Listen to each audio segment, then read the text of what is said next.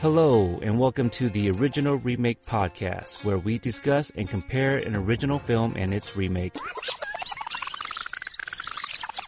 Hello, and welcome to the Original Remake Podcast, where we discuss and compare an original film and its remake. Ultimately, we seek answers to three questions. Does the remake do justice to the original? And if you just watch the remake, you get a good sense of why the original was successful or not successful and thus remade? But most of all, which movie to watch, the original or the remake? Welcome to another episode of Original Remake, and I'm your host, um, Peter Angelo. I, I guess I'm gonna I'm gonna try to be like a Ninja Turtle here, and um, so my co-host Mike uh, is doing his best Raphael and has separated himself. Um, he does not have turtle power and did not want to join in for this sitting. So instead, I had to uh, reach out to uh, fellow podcasters here uh, over at the Feeling Film Podcast. Uh, joining me is Aaron Angelo and Patrick Tello. How are you guys doing? Doing good. Thank you for having Doing us. Doing, thank you. Yeah. Yeah, was that a bad joke? It, I think it was. You guys, guys kind of got it, right? I mean, I don't. Uh, yeah, I don't. I, I don't mind you- being uh, being secret ninja type person. That's good. yeah. Well, the only one gone is Raffaello, so that, right. that works out. So. Mike Maiko is out. Yeah, It's, there you it's go. his own fault. Okay. Um, so you guys are joining me for uh, Ninja Turtles. Uh, uh, Aaron, you and I, we we've actually um, been been tweeting for the past few weeks here. So, uh, and I, I did not know this, but you on your show, uh, you guys are actually covering the uh, 2014 Ninja Turtles. Yeah, coming out here soon, so so this could you know kind of go hand in hand. You know, the pairing of it would be uh would kind of good because this uh, this episode we are recording for the release of the upcoming uh, Teenage Mutant Ninja Turtles uh, Out of the Shadows, right? Is that what it's called? Okay, That's so n- the subtitle. Yeah, no number two, right? There's no it is two. No, it's it, it's uh, Teenage Mutant Ninja Turtles two colon Out of the Shadows. It's, Oh, okay. So it does have They to make it extremely long so that it's you know very hard to tweet. sure. Followers can't hashtag it. Yeah, well, you know, they're they're trying to take it from uh the the I guess they're remaking the title of part two also, right? Teenage Mutant Ninja Turtles two: Secret of the Ooze. Uh, for the listeners that aren't familiar with your guys' show, uh, Feeling Film Podcast, can you guys, uh, uh, you know, talk about your show? Maybe how you even started because it's still kind of newer too.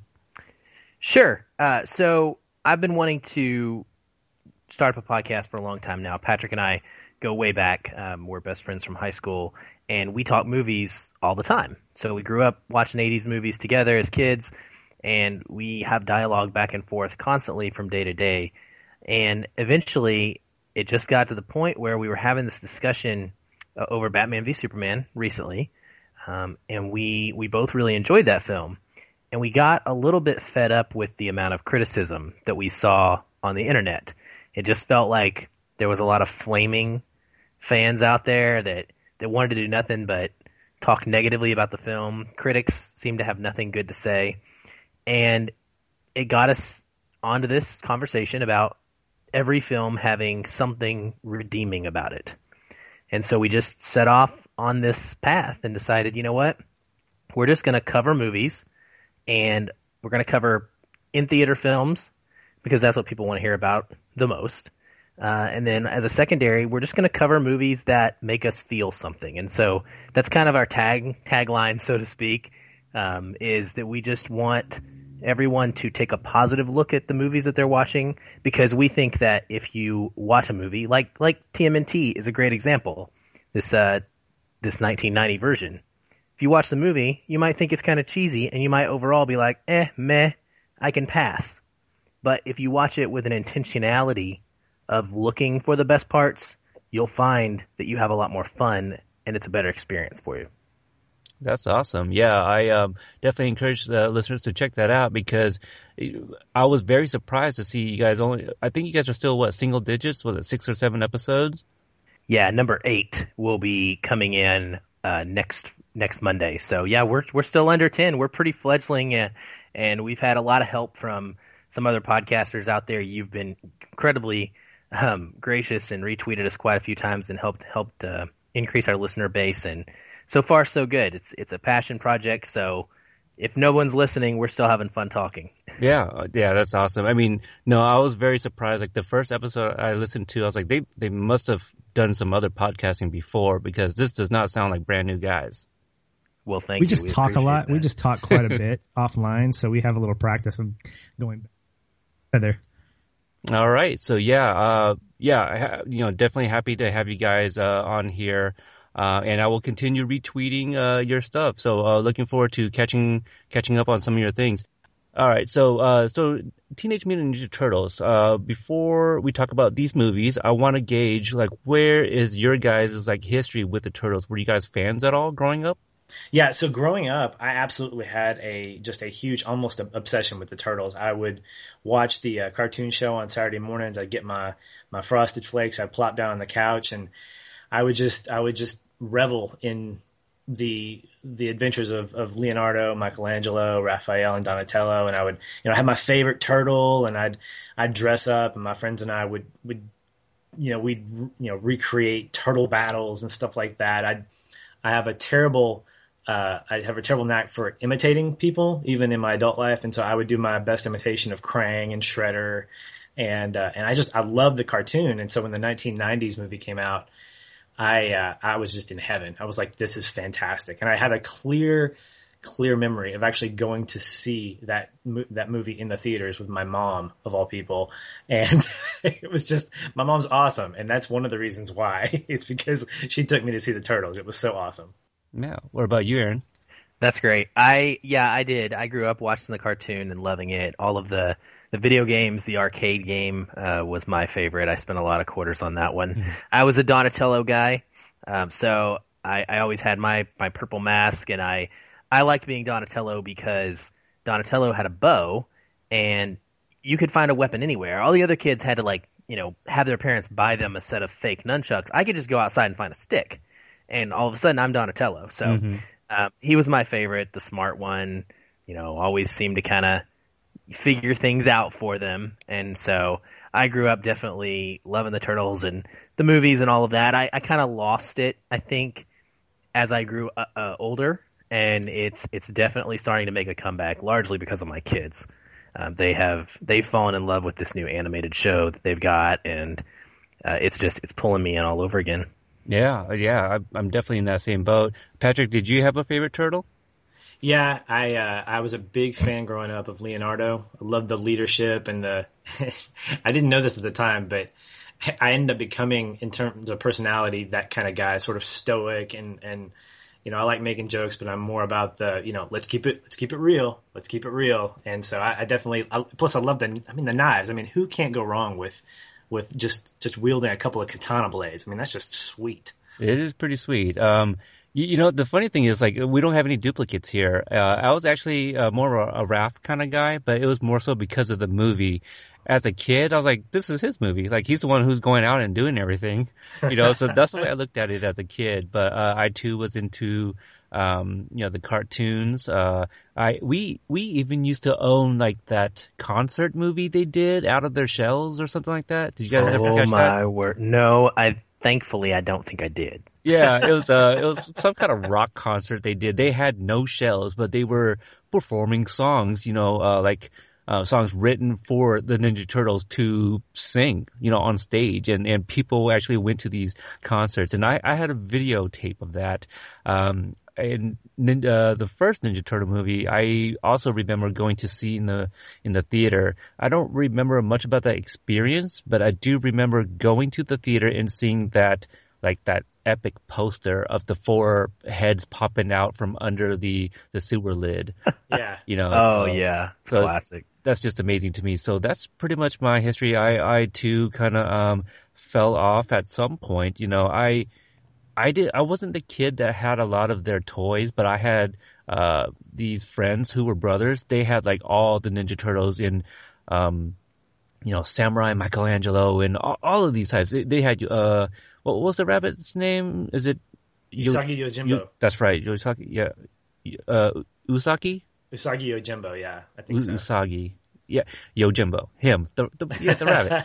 the So, Just yeah. the rabbit. It's cool. Yeah. It's cool. But, but man, there were so many toys, you know. Um, but I, I don't know what it is. I, I guess maybe I just grew up and I just kind of fell off, or maybe maybe the cartoons canceled, and I was like, well, that's it. You know, the, the last movie was what ninety three, maybe I I want to say, and Um, Outside of the 2007 one that we probably should just pretend didn't happen. really, you didn't like that? The CGI one was not not a fan of that one. No, I I actually liked it. Oh. Yeah, I thought it was pretty good. I um on my on my show, uh, Hydrate Level Four. You know that that's a thing Mike and I do. We always at any chance we get, we will drop our other shows. But Hydrate Level Four, I actually covered um the first three and TMNT and also the 2014. All those were done with my son. So if anyone wants to get a perspective of, I think at the time he was 14, uh, we did cover all of those episodes. And I think I remember, uh, I think both of us actually enjoyed the 2007 CGI movie. I think we were just surprised because like we had no expectations and we're like, that's actually not that bad. And if you actually watch it in sequential order and, uh, finishing up with uh, Turtles in Time or whatever the heck it was called, you're like, you know what? well, I mean, TMNT was actually pretty good. pretty much. there's there's a whole host of things that would be good in comparison to the two uh, Turtles in Time. yeah. Oh god, it, that that was one of my favorite things because you know, Aaron, you, you found out recently that Hydrate Level Four is a Back to the Future reference. And oh, so, why do you have to tell people I didn't get it? oh, You, you, just know what? ruined my Yeah. credibility. Sorry, but you know, you'd be surprised. A lot of people still don't understand where that comes from. Um, Patrick knew immediately. I said, "Hey, do you, guess where he got the name for his podcast?" And Patrick's like, "Back to the Future." yeah. Like, "Oh, part two, thanks. part two. I knew Part it two. specifically. Oh yeah, yeah. I can quote good. that movie left to right. It's just, Oh, yeah. it's it's it's in my pantheon of favorites. Okay, so let's get into uh, the turtle movies here. The the first one, Teenage Mutant Ninja Turtles, uh, came out in 1990. So we're going to talk about the first one here. Uh, it's directed by Steve Barron, who I'm not too familiar with, but I think he started out in like music videos or something. Um, the movie stars Judith Hoag as uh, April O'Neil. You got Elias Koteas, uh, who plays Casey Jones, and you got the voices um, of the turtles. You got uh, Josh Pais as Raphael, Robbie Rist as Michelangelo, Brian uh, Tachi, Tashi or Tachi as Leonardo, who I know as uh, Takashi from Police Academy. Which Oh I, yeah, yeah, I found that out during my review of the of this movie, and uh, Corey Feldman as Donatello.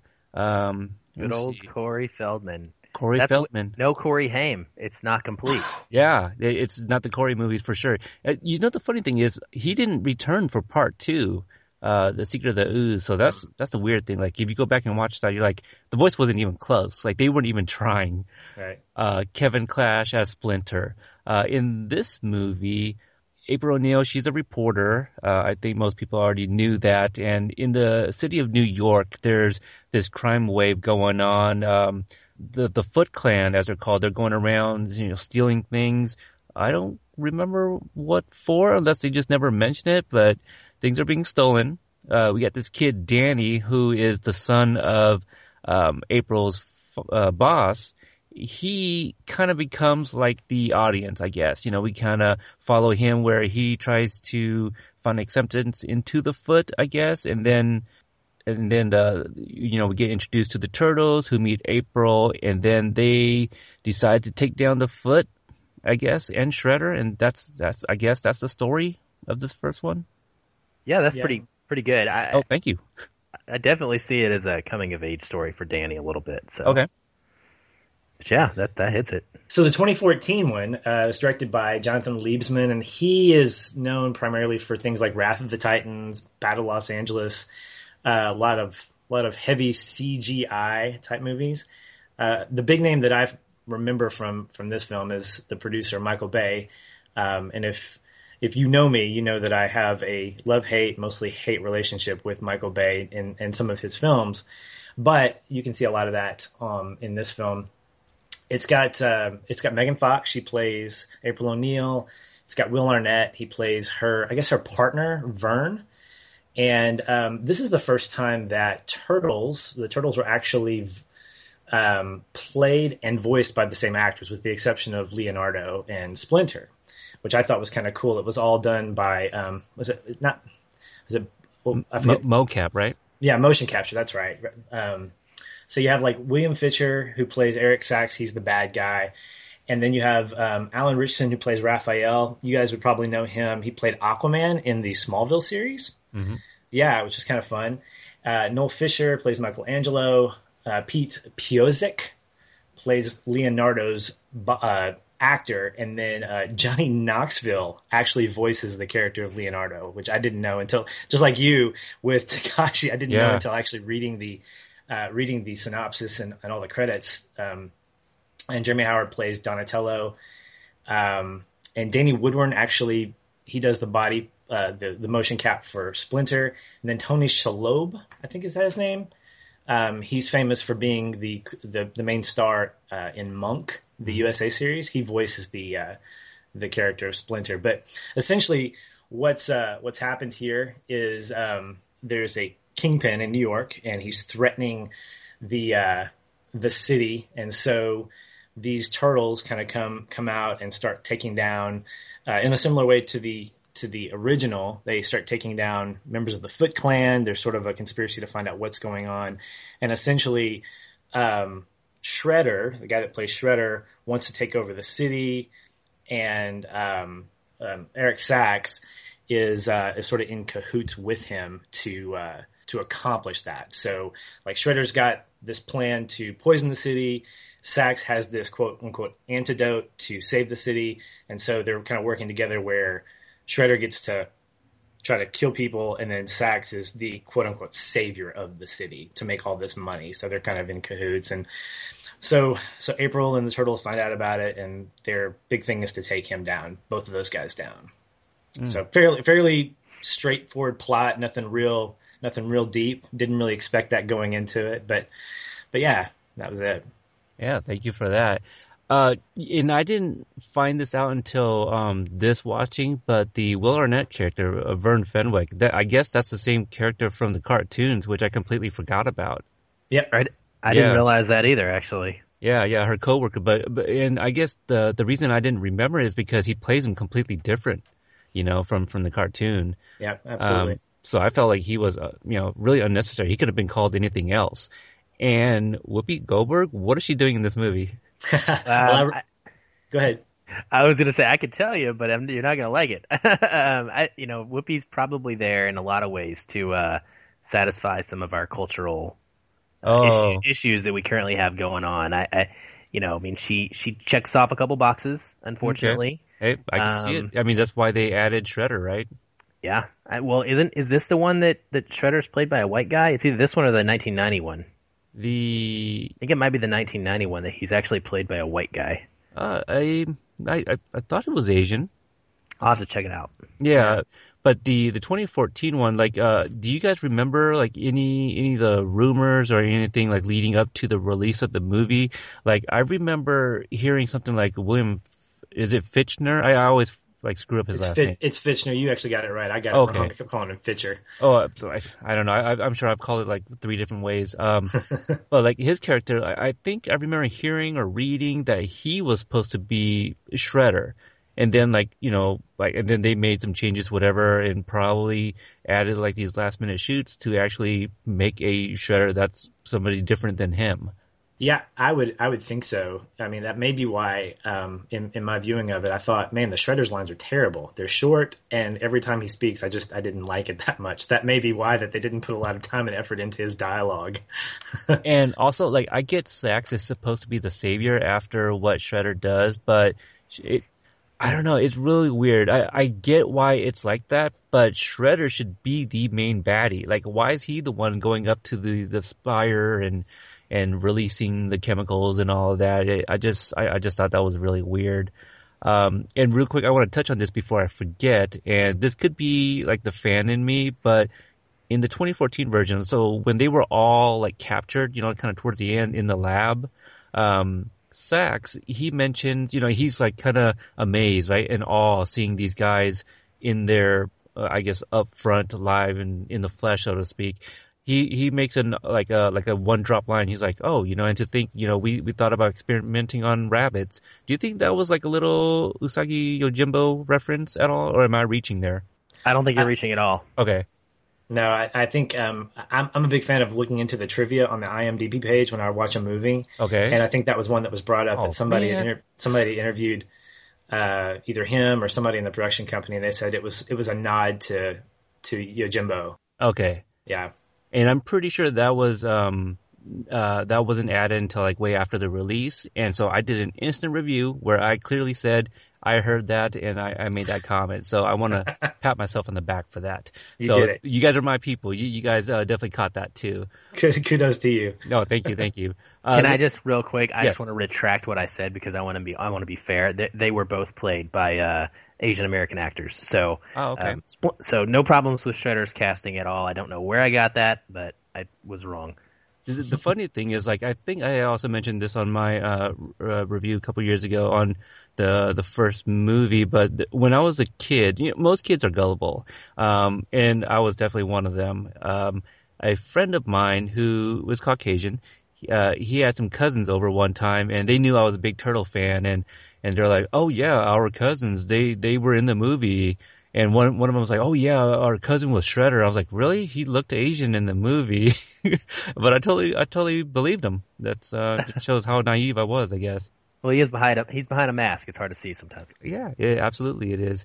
Uh, but his his uh, gosh, it, it's really weird. Like the the Shredder in the 2014 version, like when we first see him, he's talking to uh, Ka- Karai.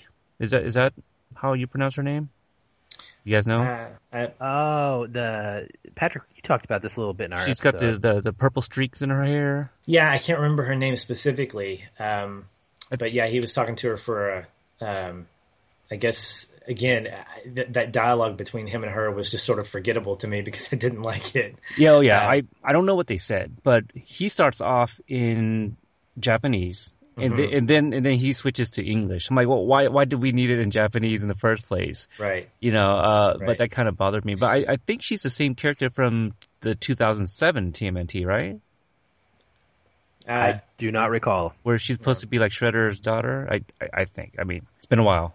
Been a while. I don't. I, yeah, I haven't. I have not revisited the 2007 one since probably 2007. Okay. Uh, so I can't remember quite quite well. Okay. Uh, let's let's talk about uh, how both movies approached the, um, I guess the like April encountering the turtles. Mhm. Uh, the first one, she gets saved by. Is it is it all the turtles or just Raphael? I'm starting to kind of mix up the movies a little bit. I believe it's all of them, and then Raphael ends up staying. Is it? Is it just? Oh, it's Raphael. That's right. Because he he Because uh, he's off with his trench coat. Is he coming out of the movie? He comes out of the. Well, no, it's he's. um That's a different scene. Her first encounter, she's being mugged in the parking lot, going to her van, and he just comes out and and just you know busts on her or something like. Well, because doesn't it- he throw the sai to to he does right, and to then he out the light? yeah, and then he, he ties him up or something, and then he leaves or something like that. I It, think. it's definitely got all of them because I I do remember them leaving in the sewers, and he's lagging behind them. Oh and right. that's when he's he's cussing at himself because that's that's the whole like ongoing thing is Raphael keeps saying like "damn" over and over to himself. I, I think just that one word. He he missed a uh, he lost a sai. I think that's, That's yeah, right, He was yeah. kicking himself in the butt for that. yeah, Yeah, so they Yeah. they all they all save her, and then he's the last one out because he's kind of looking for his sai and realize, and she picks it up, and he's like, "Crap." that's right. Because I'm getting it confused with his encounter with Casey Jones solo. That's what it was. I was That's, getting it. there you yeah. go. Yeah, That is solo. yeah. Sorry about that. Yeah. So in the 2014, she is uh, so the first time she sees them is out on the docks, out in the conexes or something. And the is it the foot that is out there, or is it just regular people? No, it's the foot. I think they're the getting okay. they're getting a bunch of uh, they're they're they're they're stealing a bunch of stuff, and um, and then Raphael in his I don't know what kind of power he's got throws a giant tractor trailer and whatever that that was of the great things I loved about the 2014. That was one of the low points. That was one of the few points I was like, that's not cool. Don't be throwing tractor trailers because I don't think you're that powerful. no, that that that definitely. I I didn't like that either. The the only thing I did like was how they weren't showing us, uh, you know, them in full, you know, whatever. We only saw like glimpses because they're moving so fast and they're, you know, picking apart the the the, the Foot Clan. It kind of reminds me of the, um, you know, in Batman Begins. You know, when he was like, uh, you know, hanging upside down, and you know that that scene. So what I didn't like about it is like why are they going around i guess fighting crime and then leaving their calling card you know this this uh um, Japanese character that means family. Like, what did you did you guys like that at all? Well, they, they definitely did that in the 2007 as well. Or not, sorry, sorry, there's so many of them. In the 1990 version that we're discussing, they uh, the foot also left their calling card there as well. Um, it's it's a foot symbol, I believe, right? It's not the turtles. The turtles aren't leaving the the family symbol. I thought they were. Oh, see, so I, I guess I, I thought it was the foot's symbol that they were using and leaving because that's they do do the same thing in the 97 in the 1990 version. Um, and I thought that that was kind of like their marker. okay. Right. So the tur- turtles would see this everywhere that the foot, foot was, everywhere that they were going and encountering the foot. They see this marker. See, so I guess I, I, I must not be paying attention because I have always thought that it was the turtles cleaning up like the crime and like say, hey, we were here. Like, you know, it, it's them, family. Yeah, I picked up on that that too, Peter. I, I I'm I'm siding with you in that regard because I remember, I do remember the 1990 version, the foot leaving their mark, but April, if I'm if I'm remembering the plot from the 2014, April finds it and she makes the connection between when she sees that symbol, she remembers that symbol from when she opens up her dad's uh, documents from the lab and she connects it with the the four turtles. And so if that's the case, then I guess to answer your question, I guess I would say jokingly they have an ego complex and they want to just make sure people know that they're there. Maybe they're trying to scare the foot or the bad guys to say, "Hey, look, you can't get away with this." Mm-hmm. But because they can't officially leave and they can't be be public, they're leaving kind of a maybe that calling cards for the the enemies, Kinda a like the bat- warning. kind of like the bat the bat brand or something like that to say, "Hey, look, for future reference, don't mess with New York because you're going to get owned." Yeah, yeah. Hmm. That's interesting. I, I honestly don't know, and I and it, I'd say that's kind of a storytelling fail if that is the case because Yeah. We never see him carrying around a bunch of spray can, you know, canisters. A stencil. You know, you know. there, there, there's there's no. I mean, you could have easily taken a two second scene to make a, to make that clear yeah. if that's what was happening. But I, yeah, I read it completely different. I read it as the fact that that symbol was used in her dad's journal tied them to Sacks, and then Sacks was tied to Shredder, and Shredder was using the symbol. I, your guys' version makes a lot more sense. Yeah, that that is interesting. I, I, would be curious to see like what uh, you know the, the listeners would think. So definitely tweet at us if uh, if you have a different take on it or even an explanation. You know that we we probably missed. Um, since I guess we're talking kind of uh, a little bit about April, do you guys have a preference of which one you know is uh, is your April? Like, do you like the Judith Hoag? Do you guys like the Megan Fox? I love the Megan Fox character, and I have no problem saying that. I I am uh, I am so happy with how this turned out. To be honest with you, it could have been. I expected it to be a train wreck. I thought it was going to be the exact same character that she was in Transformers, as I'm sure everybody did. Mm-hmm. Um, way over sexualized. Uh, you know, she's not. She doesn't look like April. They didn't do the red hair thing, or didn't make her kind of dopier. Um, They gave her a yellow jacket. they did give her the yellow jacket. I, I thought that she was a great blend of intelligent and she was aggressive and she was she was enough of a damsel in distress momentarily. Uh, she she played it very much like the comics played it, Okay. and I just I don't think that she did a bad job. I think that she did a really good job. My my biggest issue with her, uh, and I, I didn't catch this the first time around that I watched it, but uh, for this viewing, the my problem is she. I don't know how you put this into words. She does like this thing with her mouth where her mouth is open but her teeth is clenched. You know, and so I don't know. It's like an open mouth duck, uh, duck lips or something. Duck face. duck face. Do you know what I'm talking about? yeah, I know what you're talking So, about. so if you go back and watch, uh, like, uh, like specifically the scene where, uh, you know, in both movies do the origin story, but in the 2014 version, when she's talking to Splinter, and he's telling her their origin, she's got her mouth open, but her but her teeth is closed, and I'm like, what is that? Like, how? Uh, how do you are you breathing through your nose? Like it, it just bothered me because it just does not look natural. So that's my problem with her in the movie. Yeah, I mean, I can definitely see that. I'm, I'm going to side with Aaron on this one. I think um, I, I, uh, I, I love the original April. I think she had ambition. I think she had spunk. In fact, there were a couple of scenes in the 1990 version where she, I mean, she just showed her aggression. Like she was asked to stop pursuing the story, and she kept doing it to the point of getting fired. Of course, uh, you know Megan Fox did as well, um, but you know her relationship with Casey Jones and just how just just how how just strong she was as a character was great. But but I really I, again like Aaron, I was really surprised that I liked Megan Fox so much for those exact same reasons. That um, you know she's not she's not necessarily someone who's coming who comes across as Oscar caliber, mm-hmm. but because of the roles that she's played and just over sexualizing her physical appearance, it's really easy to demean her from an acting standpoint. And so to see her get a little chance to shine have more dialogue, have more interaction. Her relationship with Vern was phenomenal. Like I loved seeing them interact.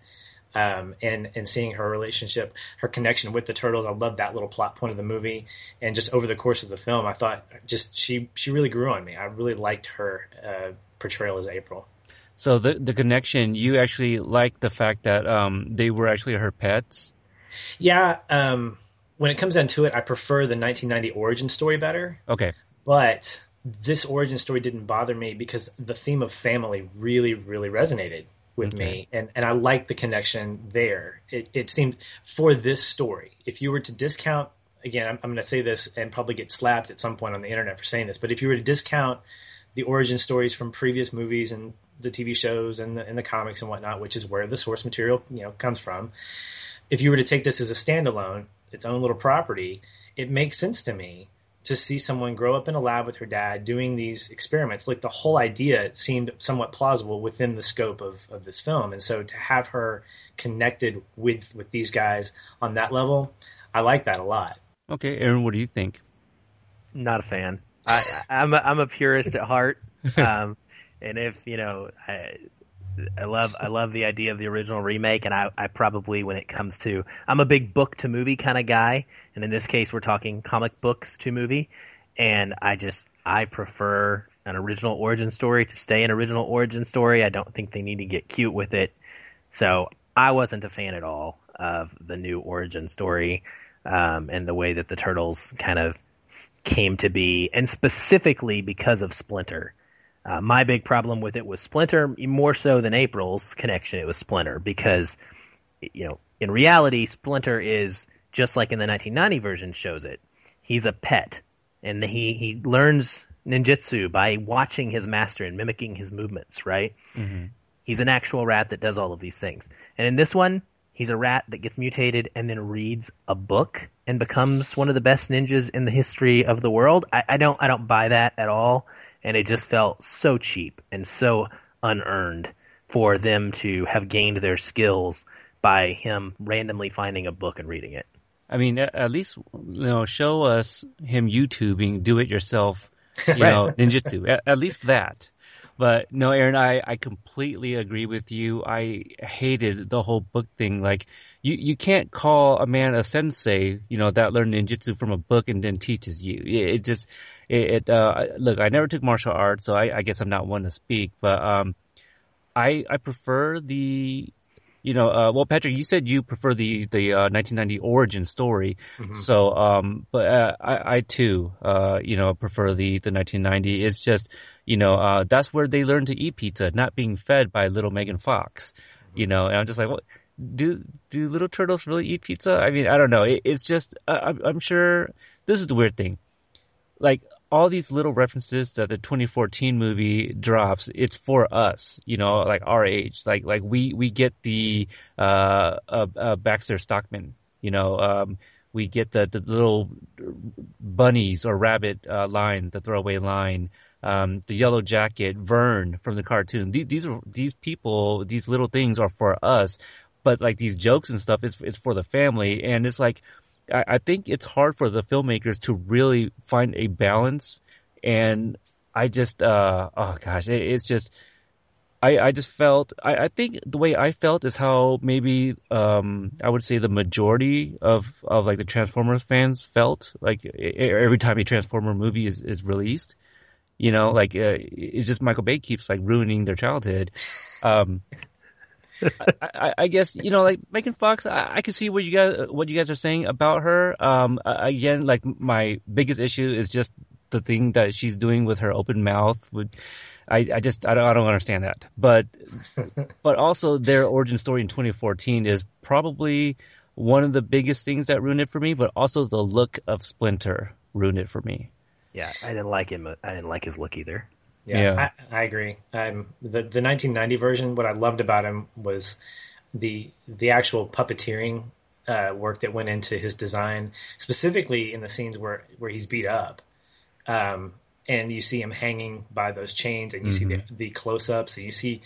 I don't know if it's sweat, but you see just you know scars on his face. You see tears coming. I mean, I mean, I felt I felt like a, just a beat up puppy to me Yeah, and and I could really feel that. Whereas this Splinter looked like you know doped up on steroids. You know when he was taking down Shredder with his giant tail, and and it just it didn't feel as I, I didn't feel that that personal connection with him in the 2014.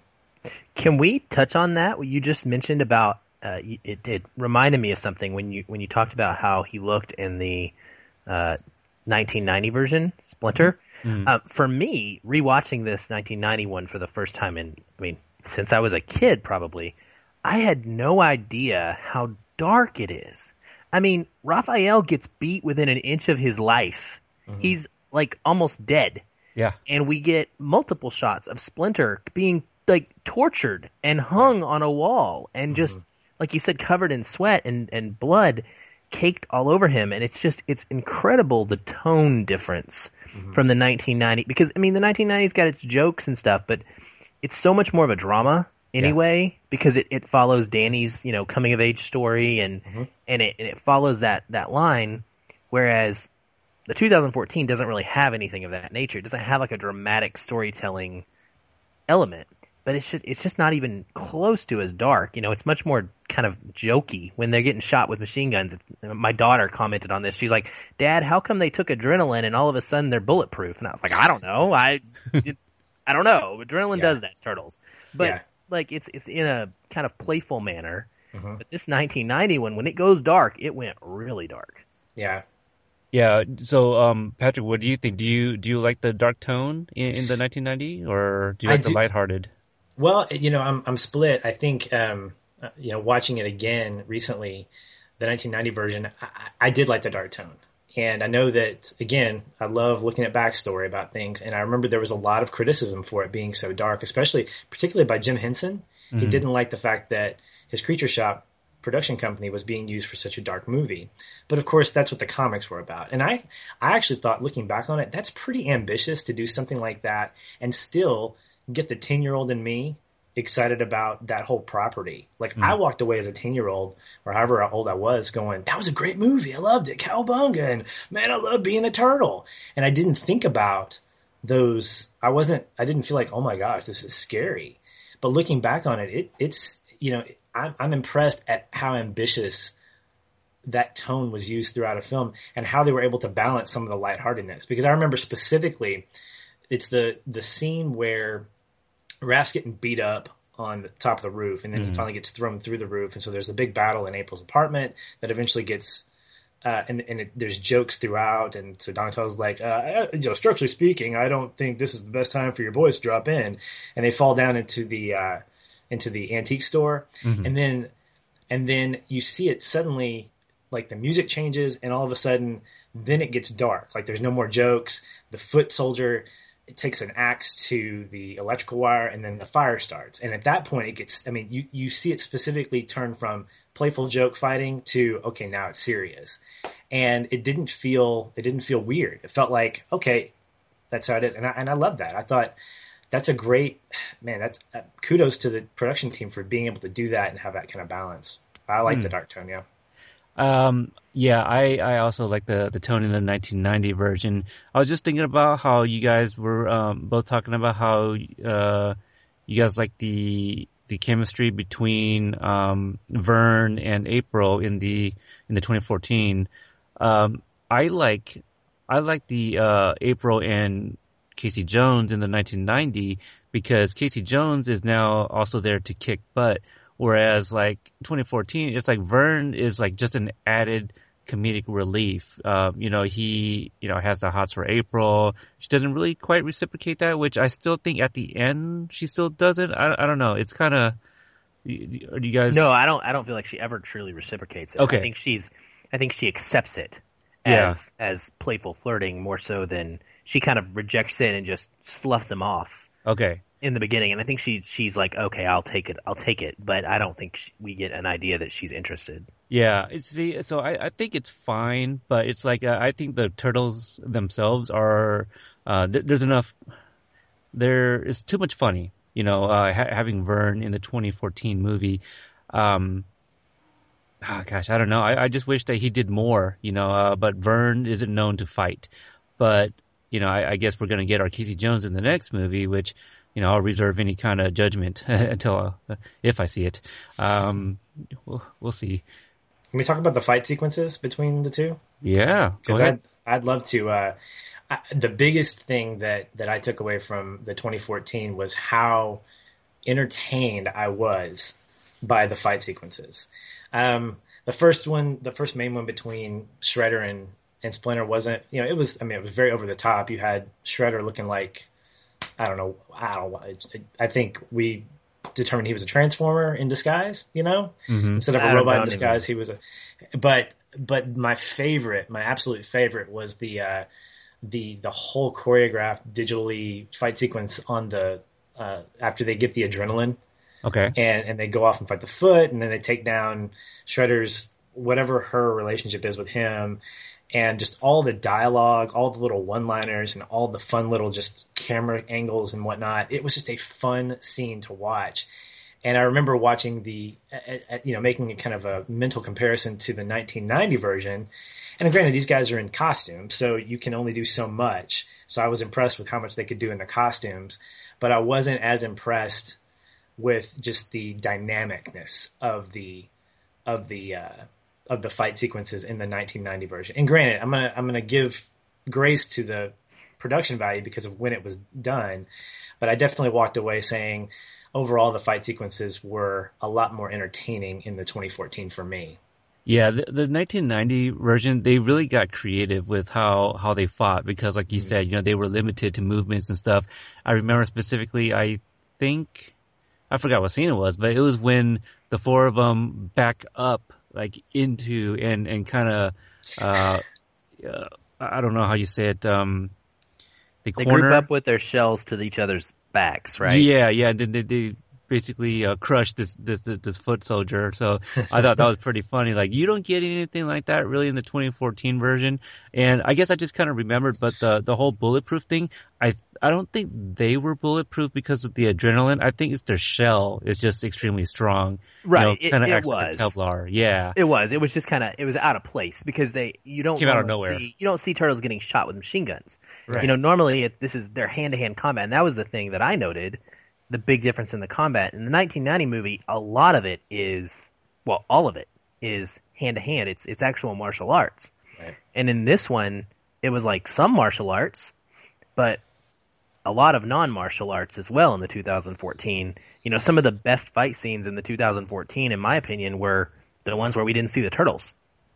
Hmm. Those were awesome. You mentioned that earlier, Peter, where you know this, where they're in the shadows at the beginning. Ah, yeah, There's yeah. three scenes like that. There's the the docks. There's the subway Right. when the, the foot takes the the people hostages, and then there's the rooftop scene as well, um, where they meet April. And so all three of those, there's like these amazing fighting kind of flashes in and out, and that was the best use of the 2014 Turtles martial arts skills, in my opinion, and we didn't even get to see it. Yeah. I can agree with that. I wonder if it's one of those things where, like, if you get too much, you're just kind of like, oh, it's just oversaturated or something. Um, True. Yeah. uh, Now, I, I guess one thing we didn't really talk about is the look of the turtles. You know, where um, you know your 1990 clearly, you know, it looks just like the ones from the comic books, but your your, your 2014 version, I think originally there were supposed to be aliens, right? They were gonna drop Teenage Mutant, and they were just gonna be called Ninja Turtles and be aliens. Maybe that's why they have the nostrils and the lips. I- read the same exact thing. And Okay. That, that initially they were going to just call them Ninja Turtles. Marketing decided bad idea, and they were they in, they were intentionally designed that way to pay homage to the fact that they were created by this alien ooze, which once I read that, it made me feel a little bit about it, better about it. For for two years now, I've done nothing but call them the Teenage Mutant Ninja Trolls Uh-huh. because they look like the trolls from Lord of the Rings, Mhm. and uh, and it just it it bothered me. It, it still bothers me, but not quite as much. Um, the problem I have now, going back to 1990, is that they look really great until they talk. The yeah. moment they open their mouths, in fact, I noticed it a couple times when they open their mouths, and you can see like this like speaker, circular speaker where the tongue is supposed to be, and it's just like sometimes their sometimes their mouths don't match up with the words. yeah, yeah. So I love the design of the turtles in 1990. I just Mhm. not when they're talking. Yeah, I agree. What about you, Patrick? Well, I, I was I was on board with with Aaron originally whenever I initially saw the turtles because they didn't look like my turtles, Mm. and then I watched the movie and started seeing the different nuances of each one. Like I noticed, hey, Donatello is actually skinnier than the other three, and that's by design because he's the scientist. He's probably not as I mean, they're all muscular, they're all athletic, but you see they're clearly physically different. They clearly have different gadgets or different little pieces and, of flair on their turtle shell, uh, shells and all around. And what I loved about that was, yeah, if, if you could change the face, that would probably be a lot better for me. But their body types and how distinct they were, yet being kind of the same overall look and feel, really appealed to me. I like the fact that there was some individuality apart from their coloring, apart from like, oh yeah, Donatello's the purple one and Leonardo's the blue one and you you know the 1990 version didn't have that distinction. I mean you could easily you could have taken any one of their masks off and said which one are you? before they started talking. Whereas if you took the mask off which mikey did at some point because it's just a mask it's just a mask you know if you if you took those off you would still kind of know which one was which based on all these other characteristics. And i thought that was from the costume department you know from the costume designers or the cg or whatever you call them the the design of the of the of them themselves i thought was really great Yeah, I uh, I agree with you to a certain extent. Like um, like I, I totally understand that. Uh, but I guess the problem is they tried to make them way too different. Like they all look different. I like that. Uh, the colors, like you know, the different gadgets they got, but they got way too much going on. You know, um, because you already got their their weapons to distinguish them. You got the colors, and by changing their face and uh, body types, that that works. But um, you know, the, one one of the touches I do like is that Leonardo has like a like a New York sticker, you know, like on on Yeah. him. So I dug that. But he like, does. yeah, but like so, some some of the the things that's covering like their their uh front side, you know, I'm just like yeah, it, it was just it, was a little much, you know, like uh I know they've been living down there and they're just gathering like all these trash and they're just using them um for for armor, but I don't know, do do they need the armor? But I for me it just felt too much going on. Like it was just too much to to look at, you know, kind of taken away from maybe the dialogue on screen or whatever. What, what do you think, Aaron, of uh, of the different looks? Yeah, I, I completely agree with, with you, Peter. I I don't dig the newer look. I mean, I understand Patrick's point of view, and it it's it's a it's a true factual reading of the way that they were designed. Mhm. But I did not dig it. I know Patrick uh, loved Donatello's kind of gadgety look. I think he looks awful, and it and it destroys me inside to see my Donatello with these ridiculous goggles on his head all the time, and I just. I think they tried too hard to make him look like the nerdy one instead of using the story to tell us and show us that he was the nerdy one. And again, I think it's lazy storytelling to, well, hey, we're gonna we're gonna make him look like a geek, like a stereotype, so that you know he's a scientist. Well, why don't you just show us by him doing something smart in the movie?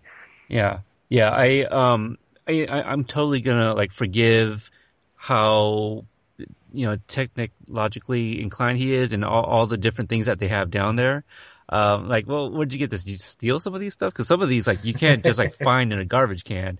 Um, but also, like, is it me or does Donatello also kind of resemble a little bit of Jar Jar Binks because because of his like monocles and all these things he's got on his face? Like, that is that just me? It's probably just No, me. I mean it, he does. Okay. I- he does. I can see Unfortunately, that. I can see that for sure. Yeah. I can see that. So th- that was another thing because I I think it's also more more so of like his face shape, you know. So I, I think that's that's where I get that. So every time I see him, and like again, I I I think I'm just so used to Corey Feldman, you know, because I think Corey Feldman did one and three, and so I'm just so used to his voice. And this, this the guy that's voicing Donatello in 2014 is just like so different. It just he I think he is the most different of them all um, as far as the voice goes, and it's just like oh gosh, it they I don't know I I, I guess it, it's getting really nitpicky. Um, yeah, I remember asking Aaron specifically um, a few days ago what he thought about the voice acting because I know it was all. I mean, I know it was motion capture, so for the most part, the actors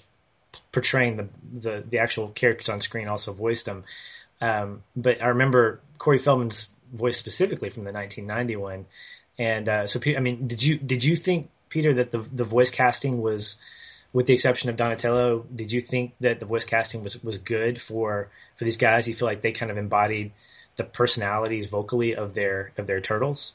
I think so. Um, I think w- when we did the instant view for for the 2014, like immediately after the movie, we you know we walked out of the theater, went straight to the car. I hit record on my phone.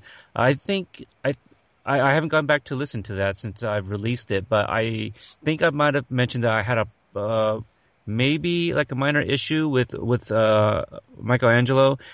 I understand. Well, okay. So after all this time, I've come to accept it. Like, hey, no, this this is probably equivalent to like the '80s Michelangelo, like how he talks. You know, instead of like, um, you know, I mean, he still said "cowabunga" and all that, but like, uh, at, at first when they're like, "Bruh," you know, I'm like, oh, is is that what we're doing here? Michelangelo is like, like, uh, you know, from the Bay Area or something, and.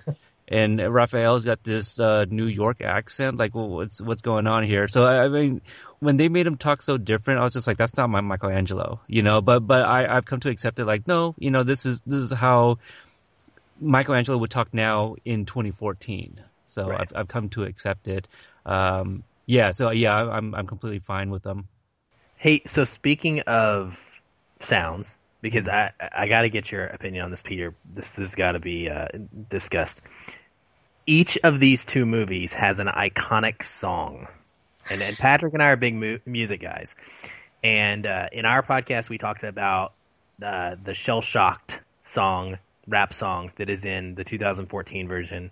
And so I'll tell you quickly that my kids loved it. We actually ended up like, knock knock, you about to get shell shocked. Like we we have not stopped saying it now for a week and a half and we'll text knock knock to each other, and the other person will respond with "you about to get shell shocked." So we have we have a lot of fun with that. And so my question is, what do you think? Do you think the knock knock you about to get shell shocked song, or the one that we grew up with, the Partners in Kryme song, Turtle Power? Which one, if you only could have one, which one would you take? That that's really tough. That's really tough because I am a, a huge fan of hip hop. I too am into music. I'm into all types. Um, that's a really tough one. If I had to choose, I'd probably go with the 2014 version, just because it uh, for re-listenability. You know, um, the the other one's just too dated. You, you know, I, I, grew up with it, and that's actually one thing I was gonna bring up.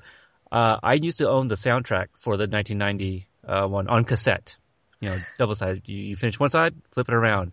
So I used to own that, and I would listen to it. And this is the weird thing too. Like I remember, like, uh, it's supposed to be a soundtrack, and the there was one track where it's actually dialogue. You know, of uh, was it? I think it was Shredder. Shredder, or maybe I mean probably both Shredder and Splinter. You know, it's like dialogue over just the score. You know, and so um, so I, I owned it. So I think uh, you know, call it nostalgia, but I, I think 1990 has the better score slash soundtrack. But song wise, I, I got to give it to 2014, and and the end credit it helps. The end credit is just amazing in uh, in, in the 2014 version. Yeah, I absolutely agree with that. I I'm going to go with the the 2014 for the same reason. Although I, I think I'm just going to echo what you said. I think the soundtrack overall from the 1990 was just fantastic, and I actually loved. I think I remember. I'm going to say I think I have it on disc, um, but there's a Splinter's Tale Part One and Two. Oh. So there's he actually there's actually a he tells track. the origin story. He tells he tells the origin story. The one he told April and the one he told Danny. They're actually on the soundtrack, which I thought was great. And then I remember, I just from a nostalgia standpoint, I remember uh, I remember almost saying to myself, "Do you, you know, do you, have, you will you take a stand to do what's right?" I'm like, "Yeah, I will. I absolutely will."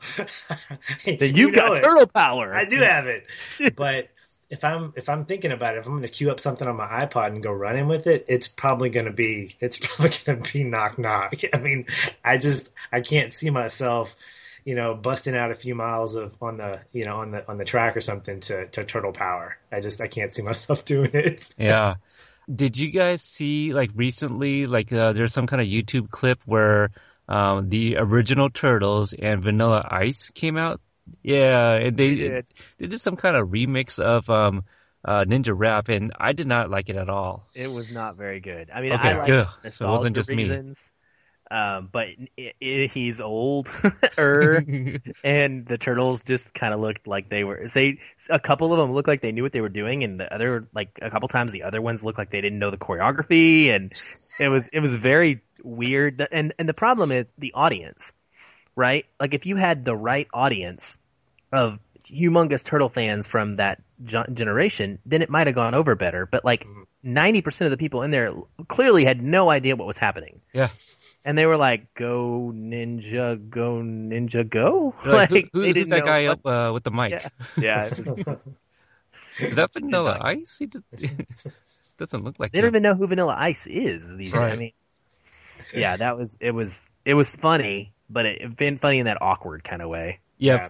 To be honest with you, like when Vanilla Ice was performing that song, I did not, I didn't even look at the turtles, so I didn't miss the the uh, lack of choreography, I guess. But I was just more kind of like, that's that's not even the same song. You know, I hate I hated the beat, and I was just like, there there is no bit of the actual like except for the chorus. You know, like yeah. that that's the only thing that was still kind of the same. But for me, I was just like, no, you, you update the song, make it a little bit more upbeat so you can move to it. I I don't know. It it seems slowed down. I just I did not dig it at all.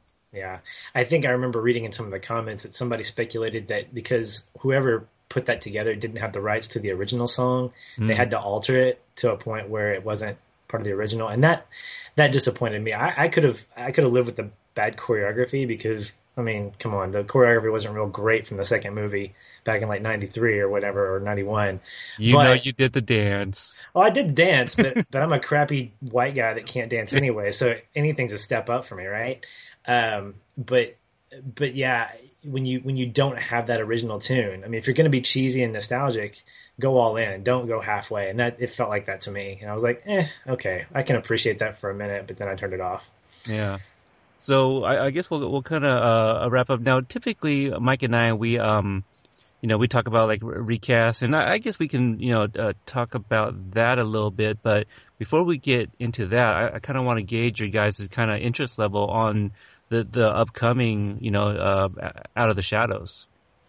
Sky high. Sky high. Okay. It has it has rocketed. Um, we what we we chose to do, you know, the 2014 movie, and then we're doing uh, what we call uh, a real reaction. I guess is similar to what you did for the 2014, where you come out of it and you pretty much go right to recording. We're doing a pretty closely to that uh, on opening weekend for the second movie, and I think I, I, think I echo both of us here because we we are excited about Rocksteady and Bebop. Mm-hmm. They look fantastic. They look awesome. They do. They look great. We both are Arrow fans, so we love Stephen Amell. Um, I'm excited to see him as Casey Jones. Um, if if the one thing that has kind of made me a little nervous is we talked about how April was not overly sexualized in the 2014. The trailer decided to give us some sexualized April, and now she's going to have a love interest. I'm mm. a hmm. little nervous about that and mm-hmm. how they're gonna they're gonna take her character now that Casey Jones is in the picture. But I, am definitely through the roof about. It. I'm ready for it. What about what about you, Patrick? I am the same way. And for again, I'm just gonna I'm gonna say what what he said essentially. Okay. I, I, think for for me personally, I'm excited about um, the thing about origin stories is that they are great launch pads for even better stories. Uh, I'm gonna I'm gonna say Captain America, the, the, the first Avenger, was a great origin story. It was a great movie, but clearly Winter Soldier was great uh, and even better, you know, subjectively speaking, I think a lot of people would agree.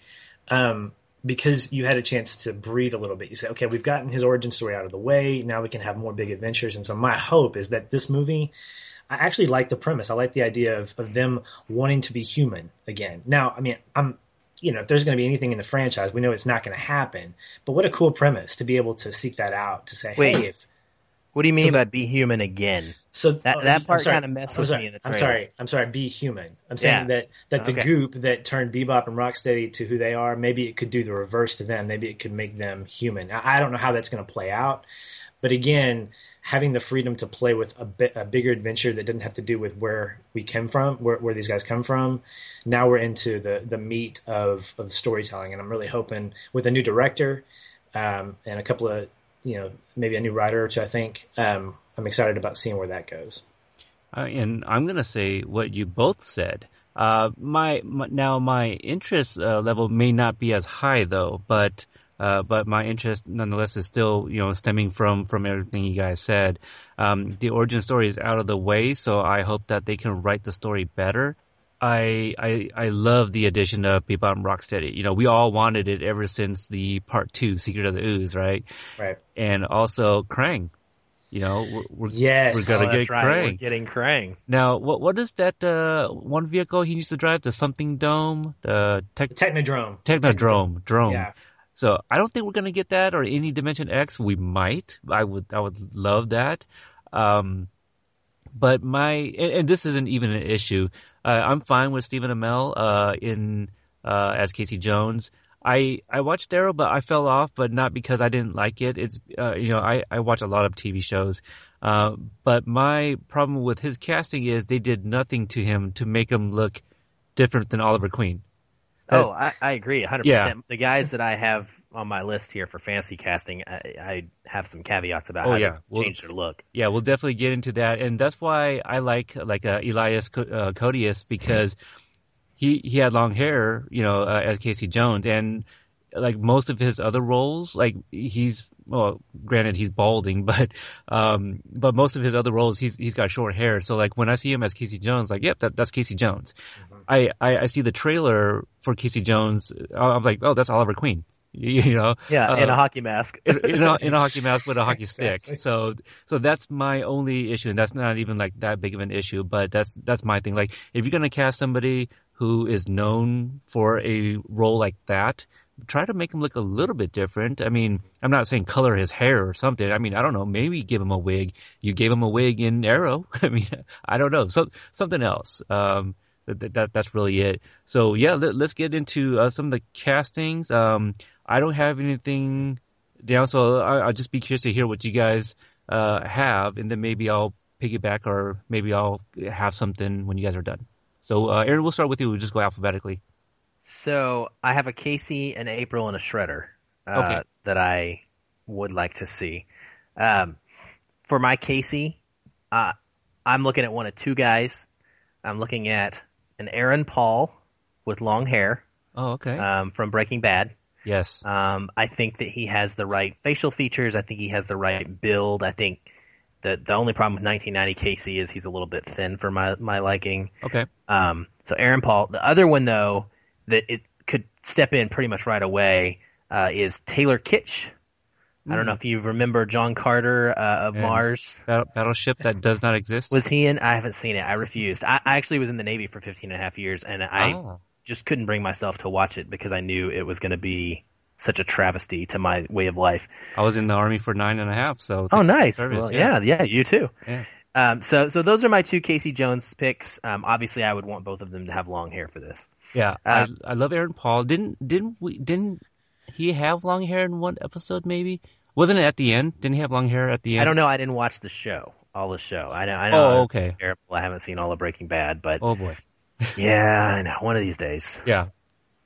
Did Uh, you have Patrick? Did you have Casey? You should, let's just go character by character. Okay. Yeah, yeah. So um, I'm just gonna spoil myself and say all of the characters. Like if you're picking these three, those are the three that I picked as well, and all of them are la- are, are former Lost cast members. and I don't know if it was because when I was thinking about this, uh, I'd been talking about Lost with a couple of people, but so my Casey Jones is Josh Holloway. Um, He is uh, the, his character in Lost comes across just a real snarky. He gave everybody a nickname, and I could, and he's got the long hair, so I could just picture him, you know, incorporating some of that snarkiness into the Casey Jones character because I think the the 1990s depiction was was very very sarcastic and very kind of macho yet you know just kind of endearing to to April specifically, and I thought what a great uh, what a great kind of chemistry they had. And so Josh Holloway would be my pick for for Casey Jones. You know, Jorge Garcia had long hair and Lost too. He did, but I don't know if he fits the body type. Casey's been eating a few too many Twinkies.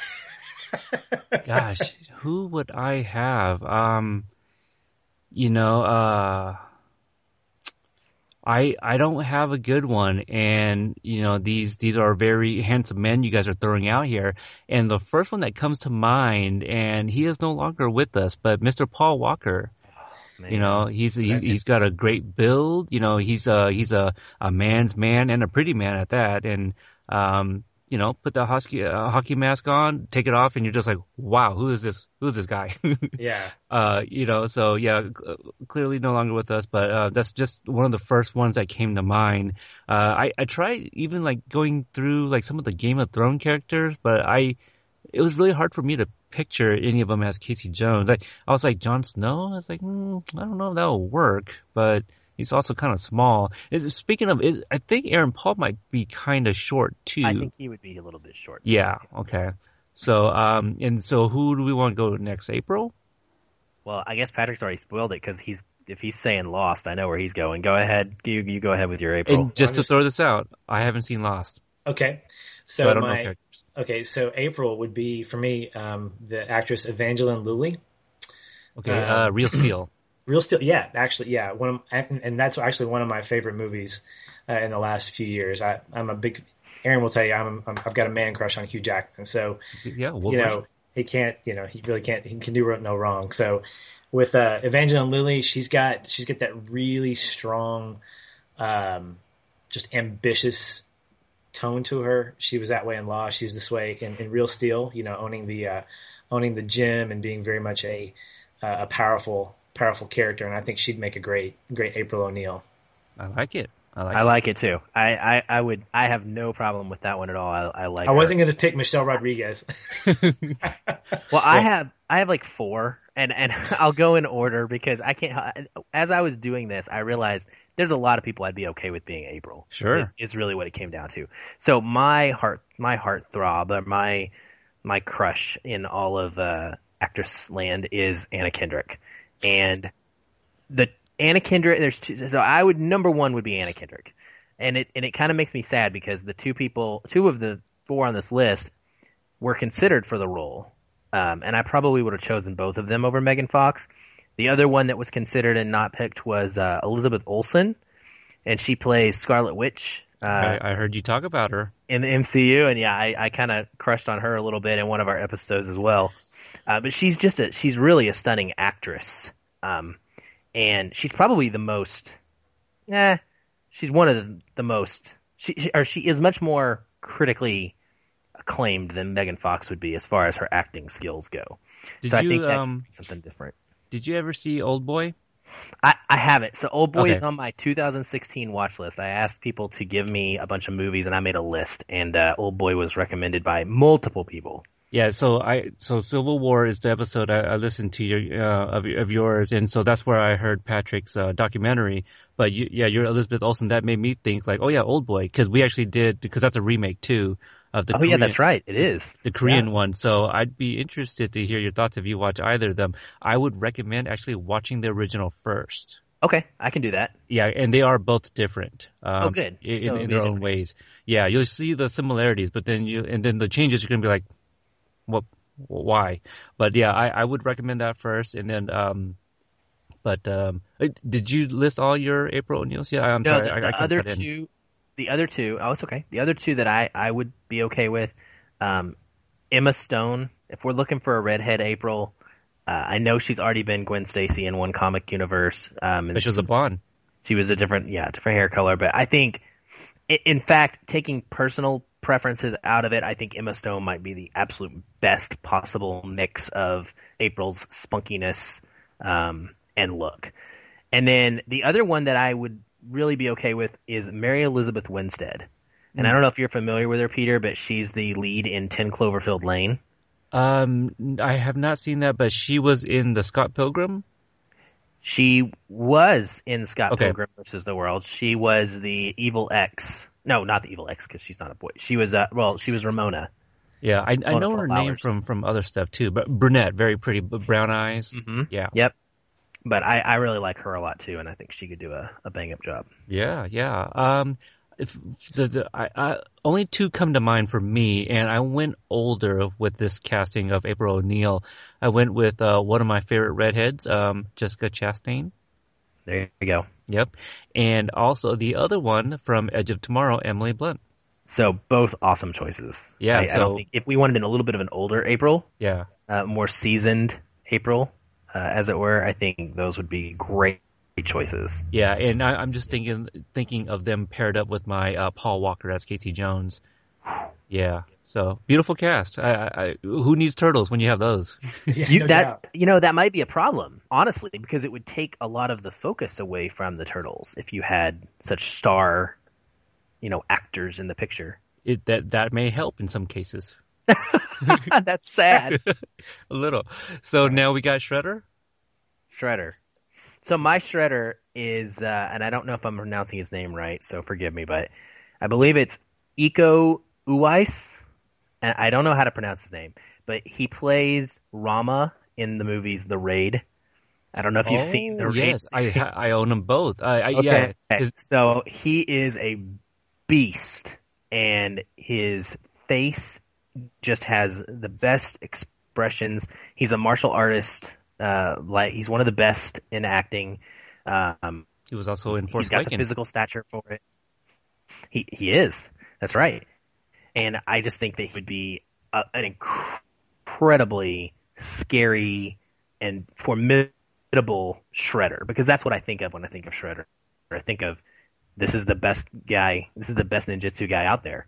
And not only is he the best martial artist, but he's a leader. He's able to you know have this charisma that creates this whole Foot Clan and, and is able to run it. And so I think that he would be a great choice for that.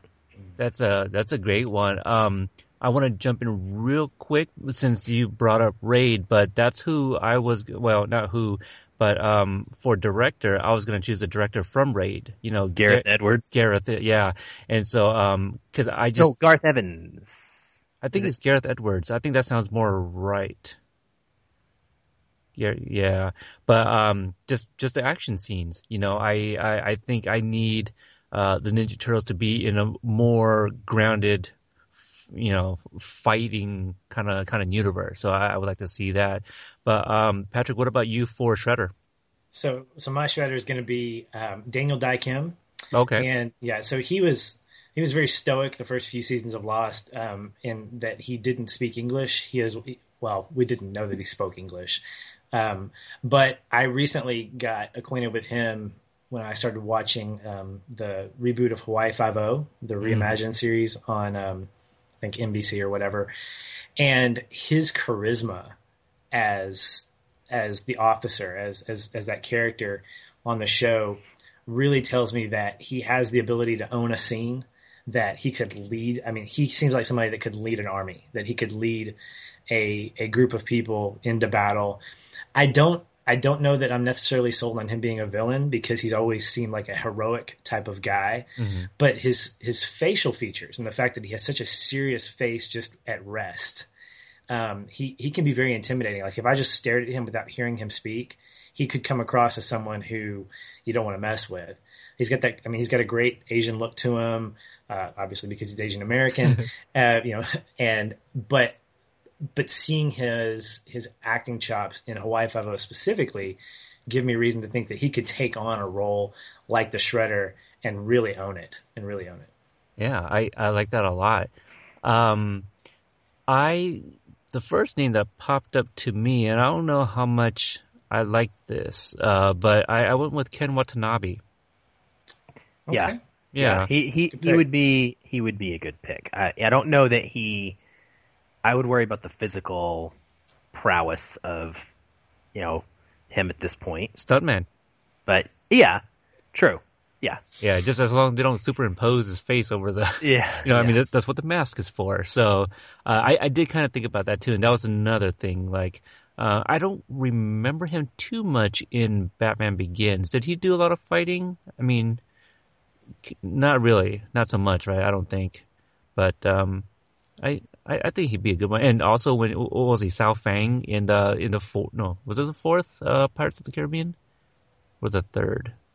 Whichever Pirate, Pirates of the Caribbean he was in, so he he can play a bad guy.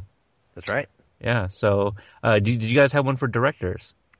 I do not, but it's I think it's Gareth Evans. It was the mixture of both Okay. what we were saying. Okay. Um, and I think that your choice is fantastic. I would I would happily go see a movie of the turtles put together by the director of the raid. Yeah. Um, wow, that I I can't even.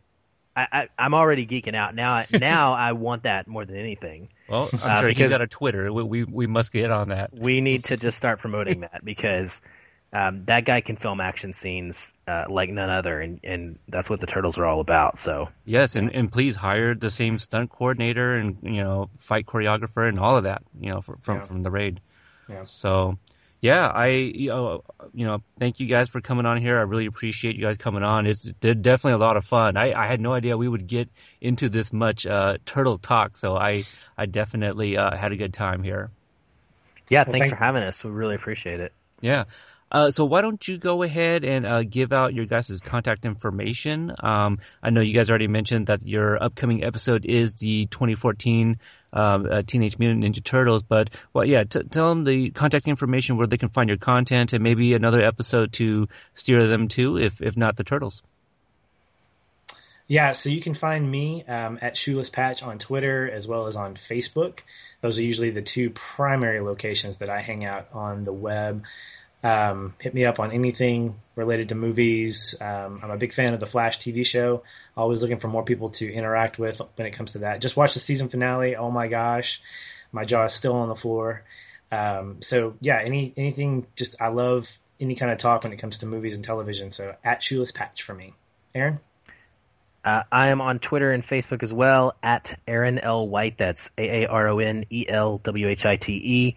Uh, that that handle goes pretty much everywhere. Letterboxd, my favorite place to be and write reviews for movies.